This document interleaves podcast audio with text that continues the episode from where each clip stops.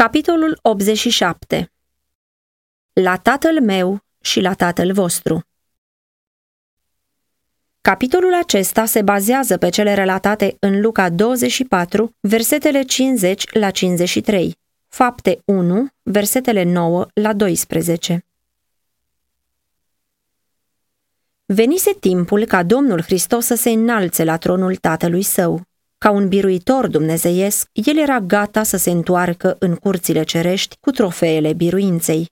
Înainte de moartea sa, el spusese înaintea tatălui său, Am sfârșit lucrarea pe care mi-ai dat-o să o fac. Ioan 17 cu 4 După înviere, a mai zăbovit un timp pe pământ pentru ca ucenicii să se poată obișnui cu el în trupul său înviat și proslăvit. Acum era gata să-și ia rămas bun. El dovedise faptul că este un mântuitor viu. Ucenicii lui nu mai trebuiau să vorbească despre el ca fiind în mormânt. Ei puteau să se gândească la el ca la o persoană proslăvită înaintea Universului Ceresc.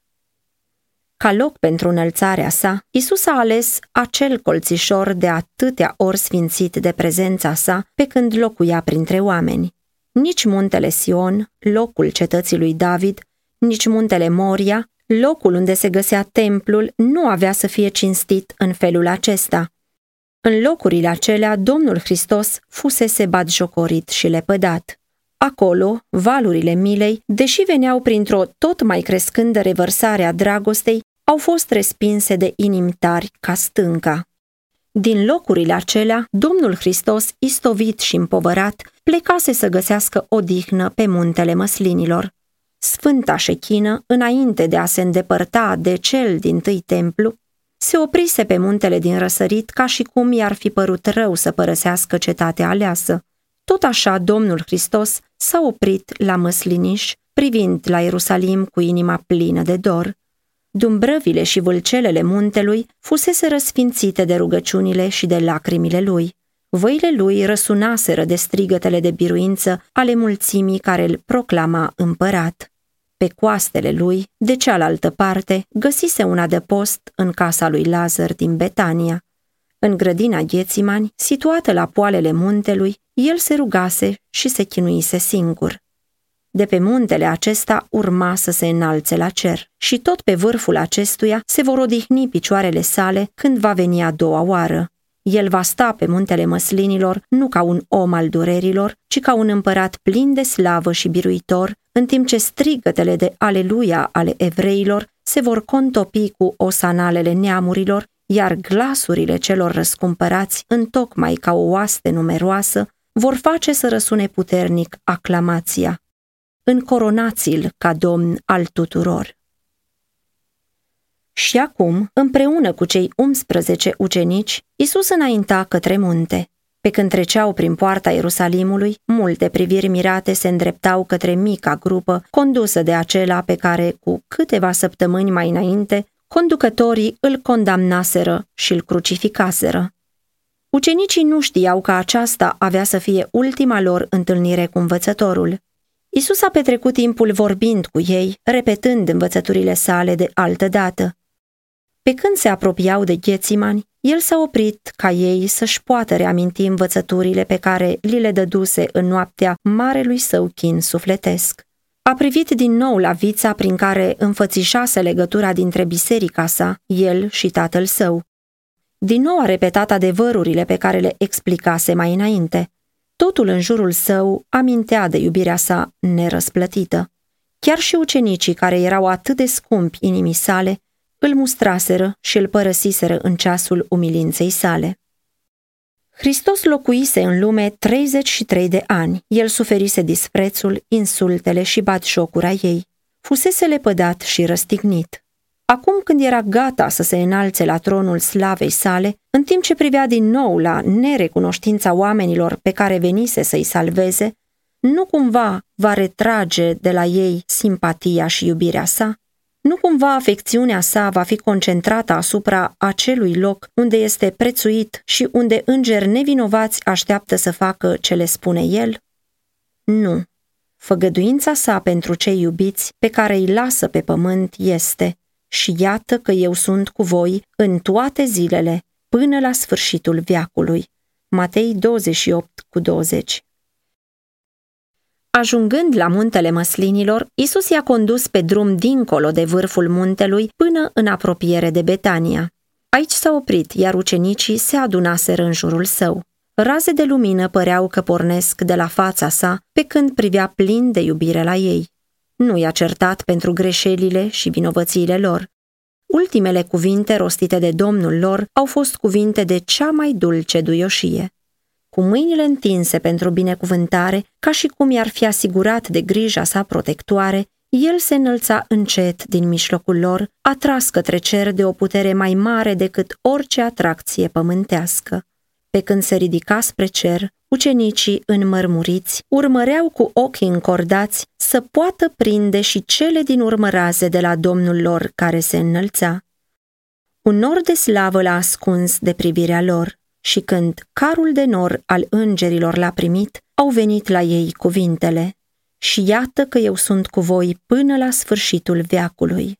În același timp, veniră la ei undele celei mai dulci și mai vesele muzici cântate de corul îngerilor.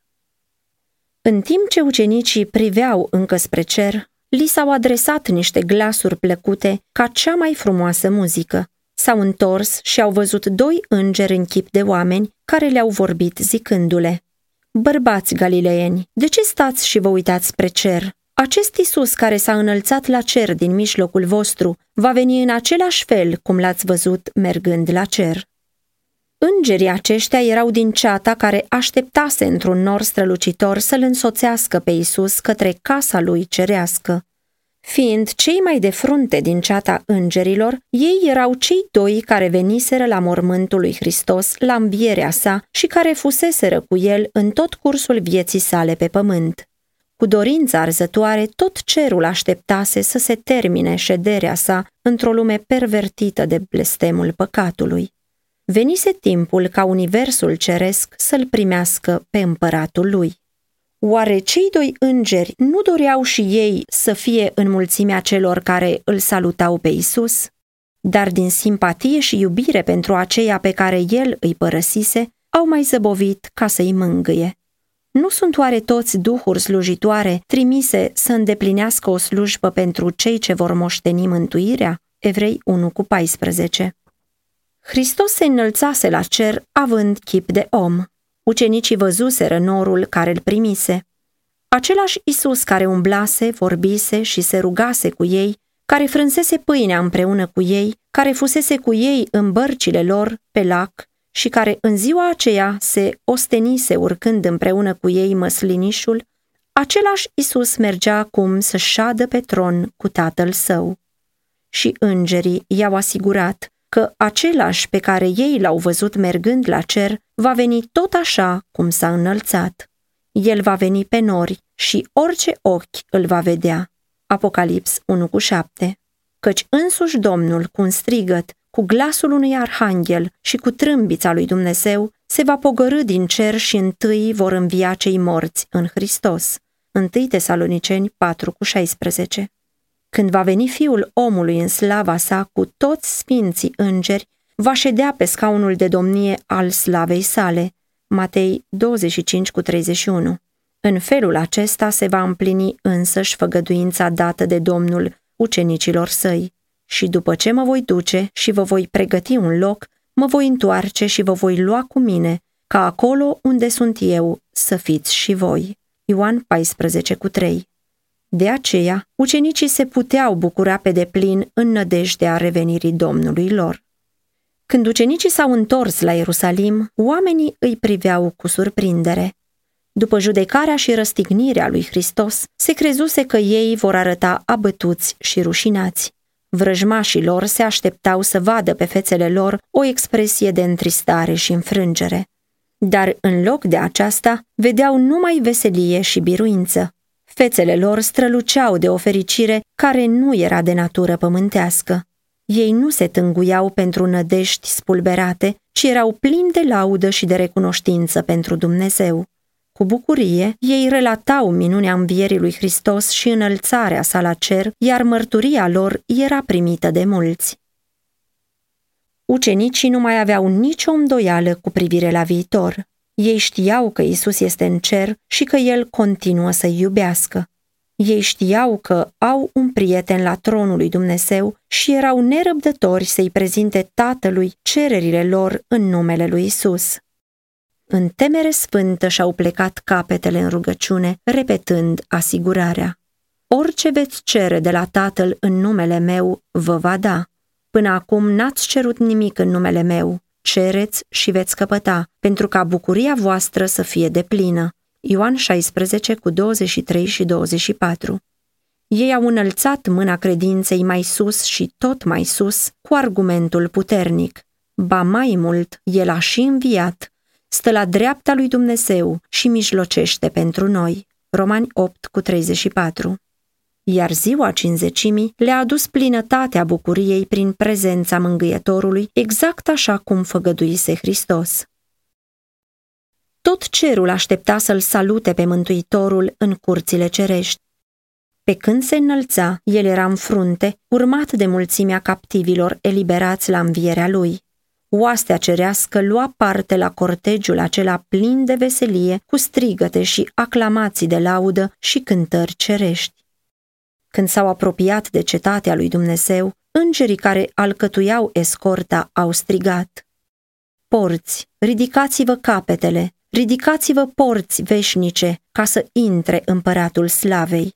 Plin de voie bună, îngerii păzitori au răspuns. Cine este acest împărat al slavei? Ei spun cuvintele acestea nu pentru că n-ar ști cine este el, ci pentru că doresc să audă răspunsul solemnei preamăriri. Domnul cel tare și puternic, Domnul cel viteaz în lupte, porți, ridicați-vă capetele, ridicați-le porți veșnice ca să intre împăratul slavei. Din nou se aude întrebarea, cine este acest împărat al slavei? deoarece îngerii niciodată nu obosesc auzind cum numele său este înălțat. Îngerii însoțitori dau răspunsul. Domnul oștirilor, El este împăratul slavei. Psalmii 24 cu 7 la 10 Atunci, porțile cetății lui Dumnezeu se deschid larg, iar mulțimea îngerească intră pe porți într-o revărsare de armonii încântătoare. Iată tronul și în jurul lui curcubeul făgăduinței. Iată heruvimii și serafimii, conducătorii oștirilor îngerești, fiii lui Dumnezeu, reprezentanții lumilor necăzute, toți sunt adunați. Sfatul ceresc înaintea căruia Lucifer îl acuzase pe Dumnezeu și pe fiul său, reprezentanții acelor ținuturi neatinse de păcat, asupra cărora satana gândise să-și întindă domnia, toți sunt de față pentru a-l saluta pe răscumpărătorul. Ei doresc cu ardoare să sărbătorească biruința sa și să-l proslăvească pe împăratul lor. Dar el le face semn să se dea înapoi. Nu încă, el nu poate să primească acum coroana slavei și haina împărătească. Merge înaintea tatălui său. Îi arată fruntea sarănită, coasta împunsă, picioarele vătămate, își înalță mâinile care poartă urmele cuielor, arată semnele biruinței sale, înfățișează înaintea lui Dumnezeu snopul de legănat, pe aceia înviați cu el ca reprezentanți ai acelei mulțimi de oameni care vor învia din mormânt la a doua sa venire. El se apropie de Tatăl care se bucură pentru fiecare păcătos pocăit, chiar și pentru unul singur. Înainte de a fi așezat temeliile pământului, tatăl și fiul se uniseră într-un legământ pentru răscumpărarea omului, dacă el ar fi fost biruit de satana. Ei își strânseseră mâna într-un solemn legământ că Hristos se va face garant pentru neamul omenesc. Legământul acesta a fost împlinit de Domnul Hristos.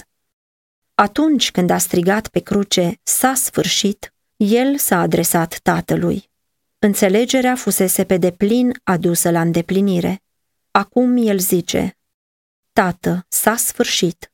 Am împlinit voia ta, o Dumnezeul meu. Am săvârșit lucrarea de răscumpărare. Dacă dreptatea ta este satisfăcută, vreau ca acolo unde sunt eu să fie împreună cu mine și aceea pe care mi-ai dat tu.